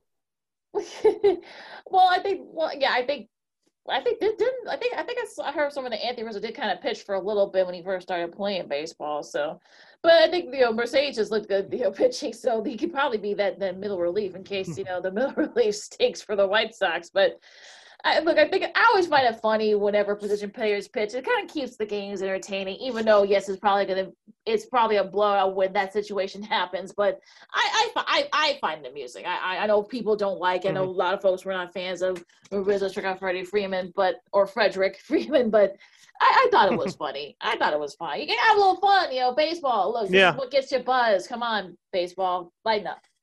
Yeah, it's a long season. Uh, speaking of the rest of the NL Central, uh, Lakina, I did watch a, a couple of those games of the Milwaukee, uh, um, Miami Marlins, I should say, series. Of course, uh, the Marlins took it to them for those couple of games, and of course on Thursday night, as they the Brewers start a, a four-game weekend series against the world champion Dodgers. Of course, as you mentioned, the Dodgers will be coming to Chicago starting on Monday night. Uh, the Dodgers uh, had a chance to steal that first game in Milwaukee. Milwaukee. Held off the Dodgers two to one. Uh, Josh Hader looks good as a closer right now. Uh, Trevor Bauer on the flip side the, for the Dodgers, he kept the Dodgers in it, but outside uh, outside of uh, uh, of that performance, the Dodgers have been having problems scoring runs. We'll get to more in a minute, but uh, the Brewers. Uh, uh, they've been uh, starting hot to start off the year. As, as, I said, they had a hiccup against the Miami Marlins. They won the first game against the Dodgers in their four-game weekend series. Uh, the Cardinals, I watched a couple of games in that series against uh, the Philadelphia Phillies. I know they won the rubber match on Thursday. Uh, good luck to Bryce Harper. He got hit in the face with a baseball on Wednesday night. Thank goodness no broken bones to my knowledge. It, it looked very ugly, even on a replay. Ooh. You know, that's the risk yeah. that you take playing uh, baseball, but it looks like he's going to be okay. So, but like you mentioned, the Cardinals up and down. As I said before, the offense for them is not going to be a problem. It's their starting pitching. And uh, which concerns me. Like I said, Pittsburgh is Pittsburgh. Cincinnati, uh, they took three out of four in Los Angeles. No one saw that coming. I sure as hell didn't. Oh no, not at all. I think that's probably. And I watched the majority of that of those games in that series. Yeah, so that yeah, that's sort of like I think that caught a lot of folks off guard. The fact that that the Reds were able to take 3 mm-hmm. out of four. I, I know I think I think Dodgers fans are kind of like starting to freak out a little bit because now the Giants, you know, they've looked good, mm-hmm. you know, thanks to Buster Posey and you know Evan Longoria. Remember him, folks, but look, I don't. Yeah. I don't think the Giants are going to be up there as look. We saw this last year, or maybe a couple years back with the Diamondbacks. They were right there with the Dodgers. You know, I think they were in yeah. first place for about a day or two at one point, but Dodgers got hot. You know, the D-backs got cold, and you know the rest was history there. So I'm thinking that's probably the same thing that's going to happen with the Giants. I think if anything, there might you know they might want to wipe the slate clean and start over you know, but and also Pose guys like Pose and Longoria will probably be on the trading block at some point. But again, mm-hmm. still very early on. We're about a month in, so we'll see what happens with that. Although the Giants actually have looked really impressive. Mm-hmm. I, I, I, think the Dodgers will, probably, Dodgers will probably. I'm sure they'll get back on track. I think they're they're just too good. There's too much talent on that team. The NL East is just weird. They got there's like every team in that division is like only there's only one game. One game is separating the, the five of them. There's a three-way tie as of this recording between the Phillies, the Braves, and the Mets. Even like I said, no one's pulling away from that division either. so, you know, that's that's you gotta think that we'll see if by this time next month how that division's gonna look. Mm-hmm. The the AL West, I mean, yet the, the A's kind of have you know have you know heat things up. You know, they've won I think 11 in a row. They've won I think like like, like 12 of their last you know 16, 15 or 16 or something like that. Although the Mariners are still hanging on. So are the Angels. You know, Houston's kind of been sort of up and down lately, so no one's really playing pulling away from that division. And in the East, look, Toronto, they've kind of beat each other up at this point. Um, mm-hmm. The Red Sox, they're not. They're, I don't think the Red Sox are going to level off. You know, the Rays, the Blue Jays. You know, the Yankees still are still struggling. Baltimore's falling back to earth. So I'm I'm not like I'm not freaking out over these standings just yet. If you're fans of any of these teams, you're fans of the Rays or the Giants, especially the Yankees you shouldn't really freak out just yet. I'll say this before we move on, Lakina. Uh, I did watch both games of that quick two game series between the Mets and the Red Sox. If you're the Mets, of course, they struggled to score runs. I think they scored a total of two or three runs in their mm-hmm. entire mm-hmm. series. Yep. If you're Jacob DeGrom, who's uh, their star pitcher for the Mets, he's one of the best pitchers in baseball. He has a Jose Quintana early Creutzfeldt White Sox disease. What I mean by that is you pitch your you know what off but you barely get any run support. Jacob DeGrom should have a hairline like mine, none, mm. because your teammates won't give you any runs. Mm. if I'm him, I'm like, I'm doing all this, you won't back me up. What the hell? it, it's just, I'm sure it's frustrating for him. I, I I feel really bad for him at this point because I, I don't know what else. Look, he's he finished the month with 59 strikeouts and a 0.51 ERA. I mean, but that's like the 20, 279th instance since earned runs became official that a pitcher have has at least 70 had, had at least 55 strikeouts mm-hmm. and below one ERA. Come on, you guys are wasting him over there in New York. Come on, Metropolitans. Exactly. Come on, you guys are wasting him. I, look, I don't blame him for being frustrated because it seems like he's kind of keeping you guys afloat. And, and luckily, like I said, for y'all, the NL East, you know, no one's pulling away from that division yet. So it's still mm-hmm. pretty much up, up for grabs. You can look, you've got some time to write the check, Mets. You better get it together, or else I'm sure DeGrom's probably going to lose it. Here's the series uh, that are going on from the world of baseball for this weekend. The St. Louis at Pittsburgh. You have the Tigers at the Yankees, the Marlins at the Nationals, uh, those terrible New York Mets at the Phillies, of course, Cubs and Reds, the Astros at Tampa Bay, Atlanta at Toronto, i.e., in Florida. Mm-hmm. Florida. Um, Boston, the Red Sox will play in Texas for to continue that four-game weekend series for Globe Globe Life Field. Of course, you have the Indians and the White Sox here in Chicago. Kansas City at Minnesota. I'll be looking watching those games this weekend. Mm-hmm. And if you're a White Sox fan, you'll definitely be interested in that. Of mm-hmm. course, the Dodgers and Brewers, Baltimore and Oakland, because Oakland's looking for revenge for yes. Baltimore ending their 12-game winning streak last Sunday afternoon, and then Colorado at Arizona resuming their four-game series this weekend. Anaheim's at Seattle, and then of course San Francisco at San Diego. Let's see if San Diego can keep up their momentum after beating the Dodgers last weekend in Southern California. Should be a lot of fun out there in that that NL West division. Very wild, yes. wild NL West. So yes, love that. So listening to Cities. What? No, go ahead, Sid. I'm sorry. No, you go ahead um, with the transition. Oh, this is I can see Sports Zoom style along with Sydney Brown. I'm Lakina McGee and uh, Sid. Let's go to the hardwood, the NBA. I mean, this should be too quick. Oh my this, goodness. this should be quick regarding one team in town. Obviously, I, there's one team I, in ah. town playing basketball. I mean, I mean, I'm, I'm, looking at the Bulls. I mean, I mean, look, I look. I think that that Knicks game. I'm like, look, I, I'm, I'm telling folks that listen. I mean, we've seen this movie before. Look, I mean, Thibs, Thibs teams. Look, Thibs has done a really great job with the Knicks team. I'm not I'm mm-hmm. not, you know, denying that. I'm not discounting that. But we've seen this movie before, and just with every team he's coached, you know, you look good. You look good for like you know for the first year, and everybody's you know knees fall off or someone's ankle is going to blow out. And look, it's only a matter of time. I'm not I'm not wishing that on any of those folks, especially Julius Randle, who's had serious knee injuries. But mm-hmm. I'm I'm just saying, you know, just in case that ha- if something like that happens, you were warned. But look, I mean, the Bulls started off the week with a nice win, splitting that weekend series against the Heat. Um, mm-hmm. Look, they went. Look, you know, Billy Donovan went big, and it worked for them. And look, the Heat went small, and you know they were able to kind of get the best of that. Could have won both of those games, but that's neither here nor there. The next game, I, I mean, look, I mean, I think there were a lot of factors in that. Not having Zach there, we'll we'll, we'll get to Zach in a little bit. Mm-hmm. Not having LaVine there, I think there was some homerism there. I mean, I mean, there were some calls. I mean, I mean, well, does does Vooch have to lose a limb to get some calls here, folks? I mean, what the heck? I mean, it's just crazy. but I, I mean, look, look, I think that look, they've got the Bucks on Friday. We'll talk about that on Friday. We'll we'll, we'll talk about that game, obviously, but they're kind of like in a lodge and they're outside the playoffs right now. Some folks they're behind the Wizards.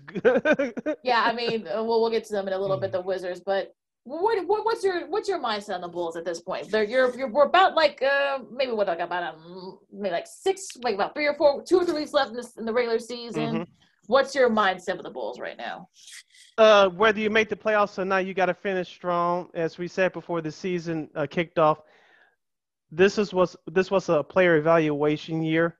Uh, new management with Marc Eversley, the GM, and Arturas Karnisovas, the uh, the team president they're evaluating players and they're doing it as we speak. And this roster is going to look very different next year. Uh, whoever's on the floor, you had to give it your all. Uh, you're on the clock, and so uh, is is the question is who's going to be here next year? Who's not going to be here next year? Uh, when the chips are down, which they are right now for Chicago, who's going to step in and show their true character? Okay. Yeah, so uh, you you you're, you're just like we say uh, uh, in all the other sports, Lakin, especially in the NFL uh, during the end of the year. Okay, you're not going to the playoffs. Everybody's hurt. Who can step up? Jobs on the line, so you have something to play for. Okay, it may not be your ultimate goal, okay, but you still have something to play for, your livelihood, and that's what this Bulls team is at right now. Yeah, they're about um like as of this recording, they're about two games out of that last um play-in spot with the Wizards, who apparently they've been playing better lately. I, I you know, I, I guess mm-hmm. I guess Russell Westbrook, you know, everything that he's done, you know, with the triple double. I think he now has the most triple doubles of any player uh, in in a month, you know, already. So it, it's just crazy mm-hmm. that what he's been able to do in his, you know, almost being almost thirty. I look, I didn't think the Bulls would be the top three or four. I guess other folks thought they would be even after the trade. I know what this team look, I know how this team looks. like I know, mm-hmm. look, you got Vooch, you got LaVine. Unfortunately, you know, some of the you know, look, I hope they can keep Daniel Theis because I think he's definitely the one of those guys mm-hmm. that can become a cult figure here in Chicago. Brown Jr. is another guy they can probably say that could probably be a good, you know, a piece, extra piece for the Bulls. But Coby White's been playing very well, you know, sort of taking over for Zach on his absence. But other than that, I look, Garrett Temple's look good. You know, Thad Young's look good at times. Um, Lauri, you just don't know which Lauri you're gonna get. Um, Denzel, I know that's everyone's. You should give him a ticket out of town. But, well, him, uh, well, him and Denzel too. I think that's probably like two guys that you. You putting Denzel on that ticket out of town too, right? Yeah, put that. You put, him on the Amtrak train. Put on the Amtrak train. Yeah, exactly. So, I, I, at this point, look, I know. Look, I don't need to. Like I've been saying this for like the last month. I don't need to know what uh, Eversley and AK are doing. I don't. Look, if they want to, you know, work in silence, that's fine. Mm-hmm. I'm okay with that. Going before we move on to the rest of the league, uh, going back to Wednesday's game against the Knicks, uh, and the Knicks pulled away in that fourth quarter. I know Derrick Rose, former Chicago Bull, is on the Knicks, and I was I thought he was going to have a big game. Did you know that Wednesday was the nine-year anniversary of his uh, torn ACL against Philadelphia? I heard about that. Yeah. That's why I thought he was going to have a big game. Maybe he was thinking of that. I don't know, but I remember real quick uh, watching that game with my late mother, and she, I remember she was yelling out loud, what the hell is he doing still out there on the floor? If you guys uh, don't remember, the Bulls were up about 12, 15 points with less than a minute to go. And then, of course, that's when Rose had the devastating uh, injury, and that turned the fortunes around for their franchise. So this is mm-hmm. kind of where they are right now.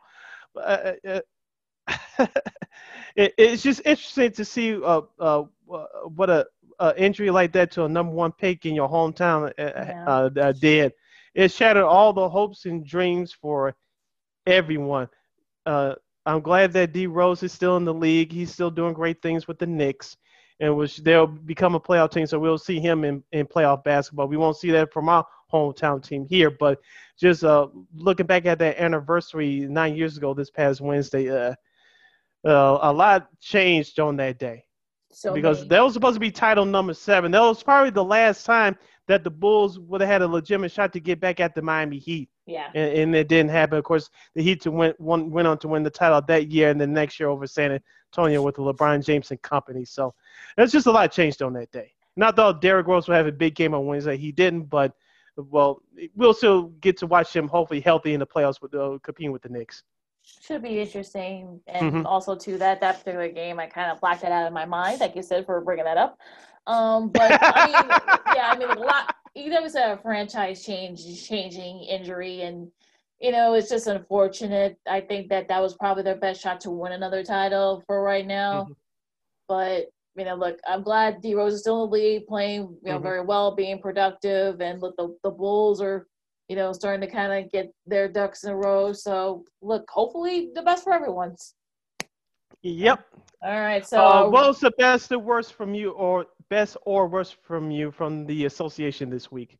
Oh boy, uh, there was just there were so many weird things. I mean, the Rockets being the Bucks on you know, when I actually got caught the tail end of that game after the Bears pick, and it was just weird. 143. Shout out Kevin Porter, the youngest player to score 50, 50 points and 10 dimes. Points. Yeah, 50 points yeah. for uh, definitely a, a, career high for him. And, no, Giannis on the floor. Let me go off. yeah, I know. Like I know, right? I mean, Giannis said that took that uh, that that game off, and and look, Houston took advantage, and look, they're tanking obviously, but I think look, mm-hmm. a win like this can only help your confidence, and also to John Wall is you know sitting you know for the rest of the season mm-hmm. you know with a hammy, so you know I think this is sort of the kind of win that helps your psyche if you're a, a Rockets fan. Of course, you're the if you're the Bucks, you're sort of like you're wondering what the heck happened.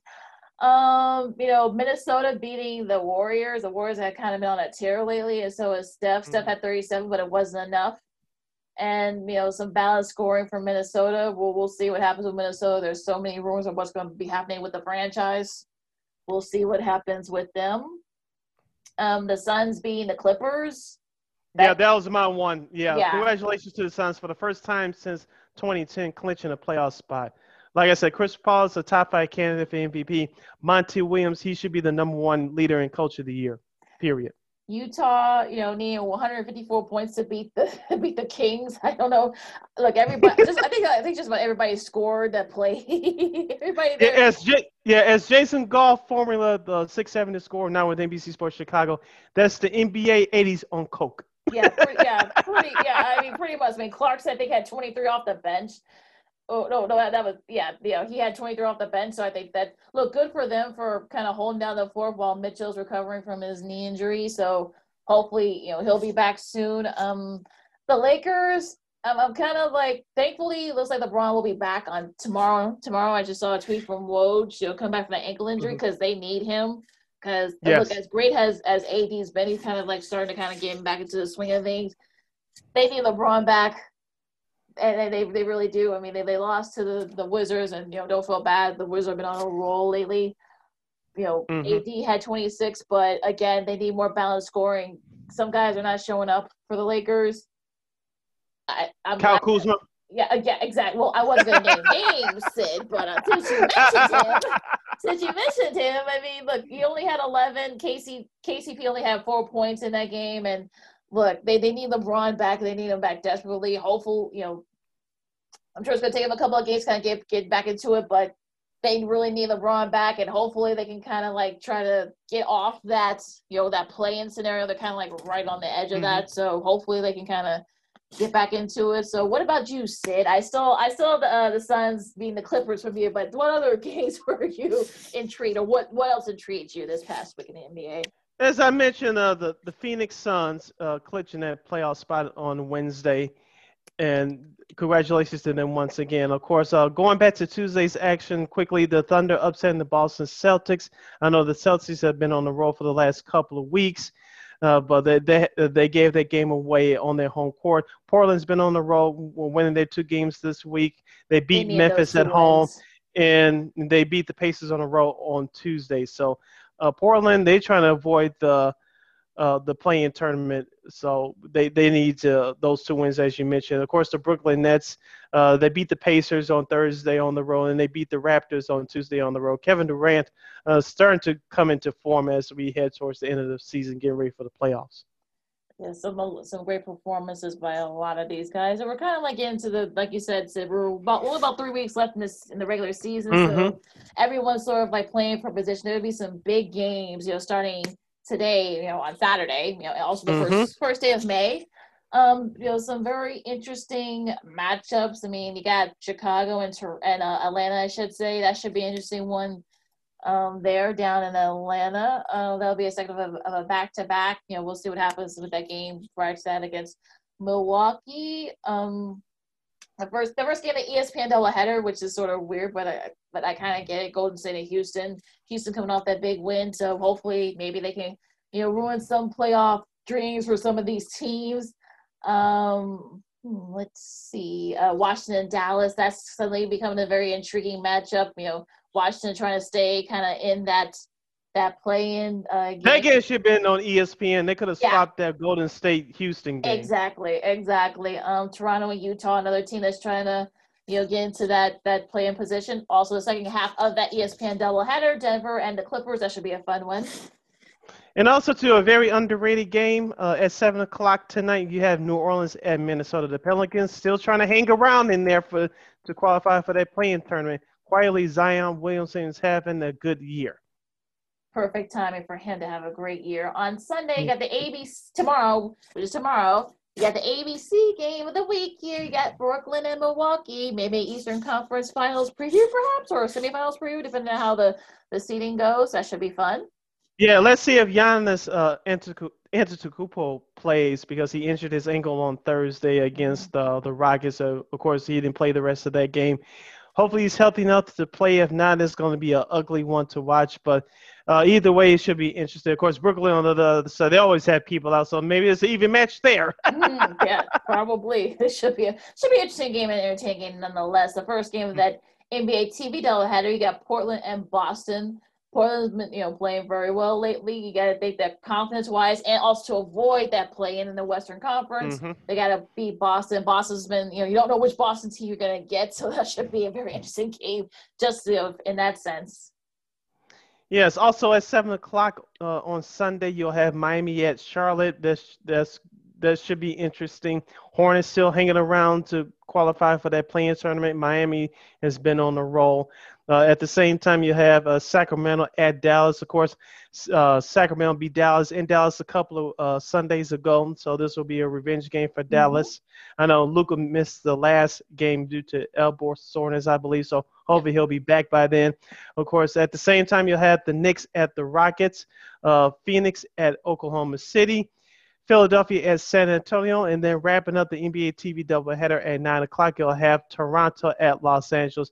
You said that hopefully LeBron James will be back by then. Hopefully. That's the word. That's the word. Okay. That's the word that, that he'll be back for that game. So tomorrow night on NBA TV, check your cable or satellite provider or watch it via your whatever your device that you watch your games. yep. Let's head over to, to Monday's action. You'll have Indiana at Washington at 6 p.m. Central Standard Time. Uh, ESPN at 6:30 will have Golden State at New Orleans. At 7 o'clock, you'll have Portland at Atlanta to take on the Hawks. Of course, you'll have the Chicago Bulls hosting the Philadelphia 76ers at the UC. That game will get ugly real fast. Uh, at the same time, you'll have the Knicks at the uh, Memphis Grizzlies. At nine o'clock, you'll have your nine o'clock. You'll have San Antonio at Utah, and then wrapping up that Monday night ESPN doubleheader, you'll have the Denver Nuggets at the Los Angeles Lakers. Should be fun all around, and that is your NBA, mm-hmm. your NBA talk for this weekend. Okay, Sid. Um, with the crowds and everything, that's sort of like like the point of contention with some with some people. Um, you, got Los Angeles hoping to get back into hoping they get back into capacity full capacity by mid June with mm-hmm. all their venues and whatnot. New York, we were we were talking about before the for the podcast. They're hoping to kind of get back in, you know, in full by June. Chicago, I mean, like like we mentioned earlier, they made the announcement that they're, you know, they want the Bulls and the Blackhawks, the UC to be at 25% capacity, Mhm. which for me, like I said before, I think slow and steady. You gotta take it slow here, folks. I mean, there you still got some cases going on in some parts of the country, especially and especially here in Illinois.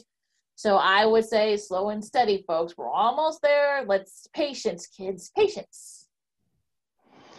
You know what? As I said before, we need to get back to normal as as soon as possible. But like you said, we do have to be careful. But as we, if, you, if you've been listening to this program or watching it, we told you that this is the the way that it was going to go. Now, as you mentioned, uh, uh, Governor Cuomo, the state of New York, uh, I believe by mid-May it goes from 20% to 33% for the Mets Mhm. and the Yankees. So you should have more tickets available, more opportunities for fans to watch those games. Uh, in the state of Massachusetts, uh, I know that uh, the Red Sox had the smallest attendance in the in the major leagues with a 10% capacity between four and 5,000 fans. And so I think they'll go up to 20, 25%, I believe, by mid-May as well. So as you mentioned, Los Angeles, they want to be uh, at full capacity between mid-June and July 1st. We'll Yeah. see what happens there. Because remember, that was the hot spot uh, toward the end of the year, maybe in the beginning of this year. So it, it looks like things are starting to get back to normal slowly. But like you said, we still have a long way to go. Chicago, as you mentioned, the Blackhawks will have the last two uh, regular season home games with fans at 25% capacity. The Bulls, the same thing. I know the Bulls' first game with fans will be Friday, May 7th against the Boston Celtics. That game has to be happens to be on ESPN. I know tickets will go on sale for both the Bulls and the Blackhawks this coming Monday, May the 3rd. So go to your uh, website information for more information on that how to get tickets. I think uh, as Major League Baseball did, I think uh, season ticket holders would get first opportunity, Yeah. and rightfully so. Yeah. And rightfully so. That's how that goes. Wherever tickets are re- will, will be left over, it'll go on sale to the public. Yeah, and I think that's Now- probably what that. now with the city how you should- would do it. Yeah, and with the city of Chicago, you, you haven't uh, heard, uh, some of these outdoor events are starting to be planned and take place. You know, the Windy City Smokeout for our country music listeners, uh, that's going to be held in July. But as of now, it's going to re- you're going to have to require a COVID negative COVID test or a Vaccine.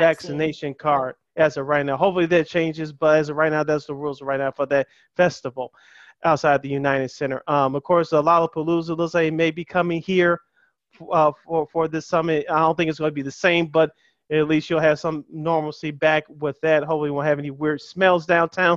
As you know, Lakina, we used to do our radio show down there from uh, IMS, and you have any of these weird smells and all the other stuff. But that's a whole nother issue. Um, you're starting to see things around the city starting to pop up. Navy Pier starting to reopen up slowly. So Mhm. and Wrigley Field is going to have concerts there this summer. I don't know if it's going to be at full capa- capacity, but if you could get at least half capacity, that's just my guess. You'll be okay. And I, I had this thought, and I said it all along in the show, Lakina. If the public's doing what we're supposed to do, and you still have quote unquote eight to ten thousand people at Wrigley Field and at Sox Park by the time midsummer hits, there's going to be a problem.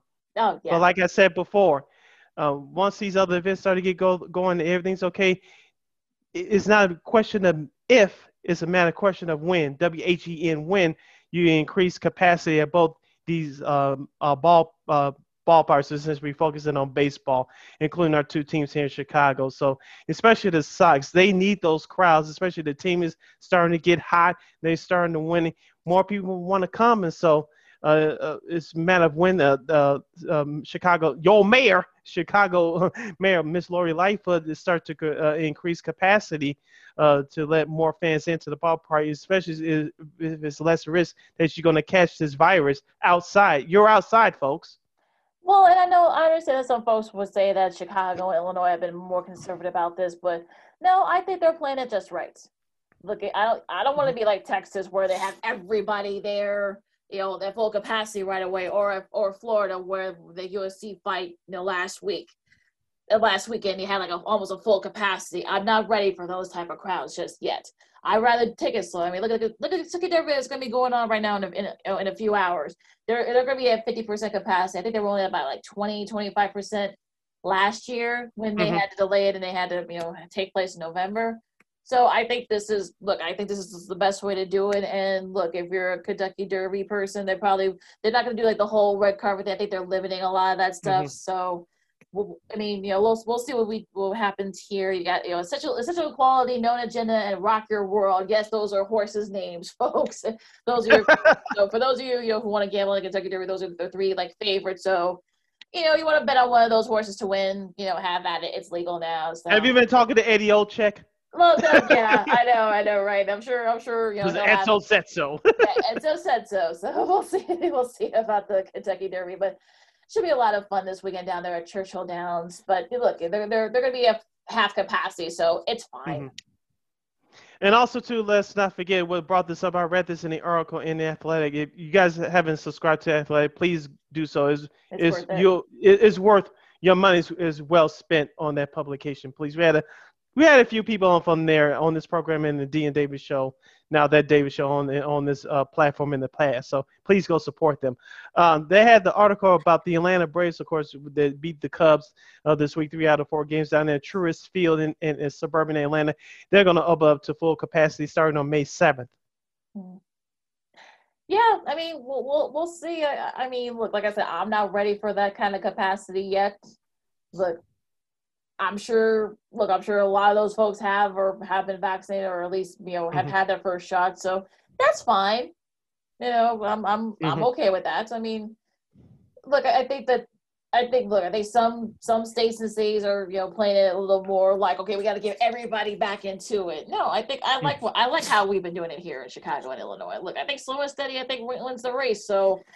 I, I mean, look, if people want to, you know, go to the ballpark, look, want to go back to normal, fine. But I'm still gonna wear a mask. I don't trust some of y'all, so that's just me. But you know, we'll see. We'll see how it is for the rest of the rest of the time. I just want to hold our politicians accountable. I'm not trying to turn this into meet the press, but I want to hold our uh, politicians accountable, whether you voted for them or not. If you say as a public we should be doing these things, okay, great. You do what you're supposed to do. Start playing around. Because if you're not holding up your end of the bargain, there's going to be a problem. As I said before, Lakina, this is I know this is bigger than me and bigger than us, but I'm ready to go back into uh, Sox Park, and I will do that this year if, it's, if the capacity is not open after we're doing what we're supposed to do as a public, there's going to be a problem. I, I'm dead serious about that. I'm ready to go right now. That doesn't mean that I don't give a damn about my health. That doesn't mean that I'm reckless and not doing what I'm supposed to do. It doesn't mean all that. I don't want to hear none of that. I'm ready to go right now. Open up capacity. Let more people in. We need to get back to normal. It doesn't mean we don't care about our health. Things need to get, go back to normal. As I said before, and I'll say it here, it's not about the CV anymore. It's about economics. And what Jason Lieser said about the NFL, we said this on this show too. The, the NFL usually get what it wants, what it wants. It's going to have full capacity come the fall. And you know, with all that traffic, all the tailgating, all the merchandise, and all the money spent at that stadium, which the city of Chicago owns with the Park District, it all comes down to money. I don't care if you're, we don't endorse this on this program, but I don't care if you're the drug dealer on the corner, the pharmacy, or any other business in this world. If you don't like money, there's going to be a problem. And don't tell me that your mayor and your governor don't like money because if they say that, they're full of crap.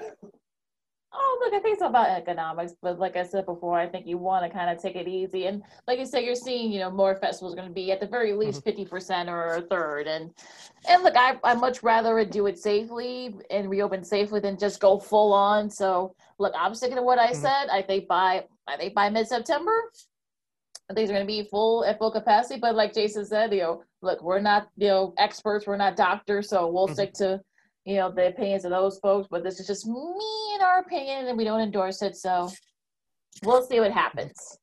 And I'm just, I'm just by saying this, and excuse my long rant, but I just had to get it out. It's just to all these people in charge, and that's why you say Lakina starts for voting. not trying to turn this to meet the press, but it starts with us. We're the politicians' bosses, not the other way around. Stop playing with our lives. We can do two, three, three things at once, ladies and gentlemen. You walk around. We walk around with our listen to our music and walking at the same time. We can chew gum and walk at the same time. Don't tell me we can't do two, three damn things at once. Uh, all right. And yeah, so like I said, so look. I'm not mad at you, Lakina. I just had to get it out. well, I mean, like I said before, look, if you're not going to get vaccinated, make, sure you, you know, you're pulling your mask, you wash your hands, and keep your distance, and and you know, look, do what you need to do. If you need to vac, if you've been vaccinated, look, wait the 10 day, 10, 14 days until you're fully, you know, you know, um, not not immune, but you know, you'll be protected from COVID, and just do it that Mhm. way. Whatever you guys need to do. Don't shame people who don't want to get the vaccine. I mean, like people have Thank had you. their reasons Thank you. outside the you know, of course, the, the Mhm. conspiracy theorists, the anti-vaxxers aside, I'm not gonna, I'm not gonna, I'm not Mhm. counting those folks, but there are, like we've been saying, there are folks who have legitimate concerns about the vaccine. So Mhm. let's not shame people into doing it. But I think a lot of people are waiting for herd immunity, and hopefully we'll get there at some point. Yeah. So that we kind of get back to some. Maybe that's probably a way for some people to get back to somewhat normal. We'll see. But like I said, just just just practice common sense. That's basically what I'm going to end Yes. here with with just just practice common sense, folks. Yes. Uh, you. The only person responsible for you is you. Absolutely. And on that note, you can follow me at Keena McGee on the Twitter and at Keena McGee on the IG. You can follow yours truly, Sydney Brown, on the Twitter and the IG at SidKid80. Once again, at SidKid80. That's S I D K I D 80. That's S I D K I D 80. K I D 80. Oh, grief. I'm fired up today. You can follow me on Twitter and Instagram at S I D K I D 80. S I D K I D 80. There we go. Okay. And you, can, and you can follow this podcast, Second City Sports, first right here on YouTube at WARR Media. Uh, every Monday and Friday, once again at WARR Media every Monday and Friday for the visual version. The audio version is still the same as far as the scheduling is concerned. Every Tuesday and Saturday on WARR on Anchor. That's every Tuesday and Saturday at WARR on Anchor. That's W A R R on Anchor, which keeps you over to Spotify, iTunes, SoundCloud, Stitcher, Google Play, and the iHeartRadio app. Go to our website, weareregalradio.com for articles and more information. And you can follow us on all social media platforms Facebook, Twitter, and Instagram at WARR Media. Once again, at W A R R Media on Facebook, Twitter, and Instagram. Thank you very much in advance for your support. Like, share, subscribe, and tell your friends.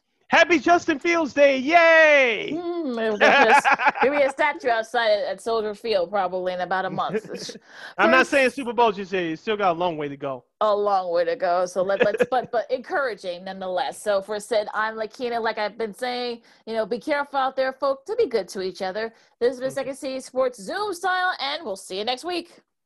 Till next time, holla!